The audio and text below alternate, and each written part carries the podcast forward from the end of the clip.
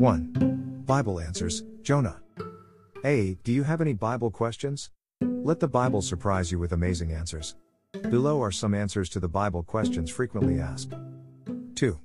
Did Jonah's prophecy about the destruction of Nineveh fail?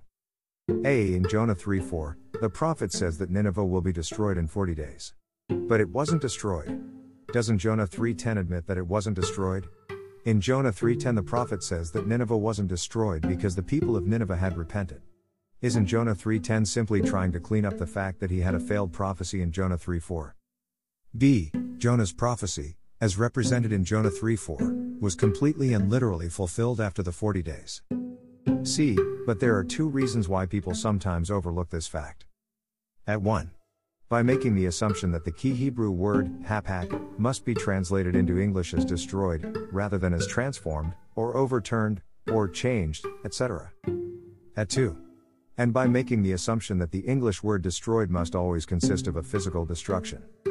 D. There are some English translations of the Bible that translate hapak as destroyed, which is an acceptable translation, so long as the reader doesn't jump to the conclusion that the destruction must be a physical one. E. The Sev English translation of the Bible, for example, renders Jonah 3 4 like this. After walking for a day, Jonah warned the people, 40 days from now, Nineveh will be destroyed. Dash Jonah 3 4, CEV. F. According to the KJV Concordance, the Hebrew word hapak is used about 90 times in the Old Testament. That concordance shows that the word is most often translated into English as turn, or turned, or transformed, or changed, or turned away, or turn from.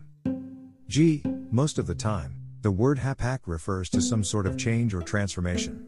And, if you look at how the word is used in various Bible passages, you will see that most of the time, hapak refers to a transformation that doesn't involve a physical destruction. H. And, as Jonah explains in verse 10, Nineveh did change, Nineveh was transformed, because the people had turned away from their sins and repented. And, as Jonah explains, if the people had not repented, their transformation then would have involved a physical destruction. Either way, the prophecy of Jonah 3:4 would have been completely and literally fulfilled, because hapak refers to a transformation that may or may not involve a physical destruction.